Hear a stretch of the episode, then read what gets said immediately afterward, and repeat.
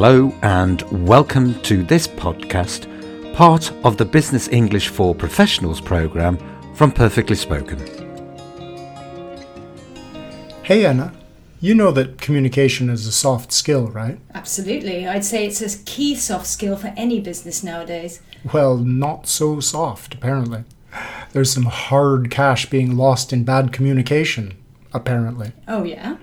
I just saw the Economist study from 2018, which said that after surveying 400 big companies, yeah, companies with more than 100,000 employees all around the world, mm-hmm.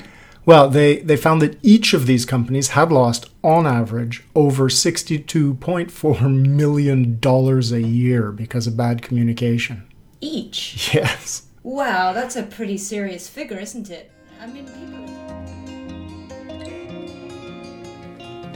For the complete podcast, transcript, and practice activities, simply join the Business English for Professionals program included in the Pro subscription at perfectlyspoken.com.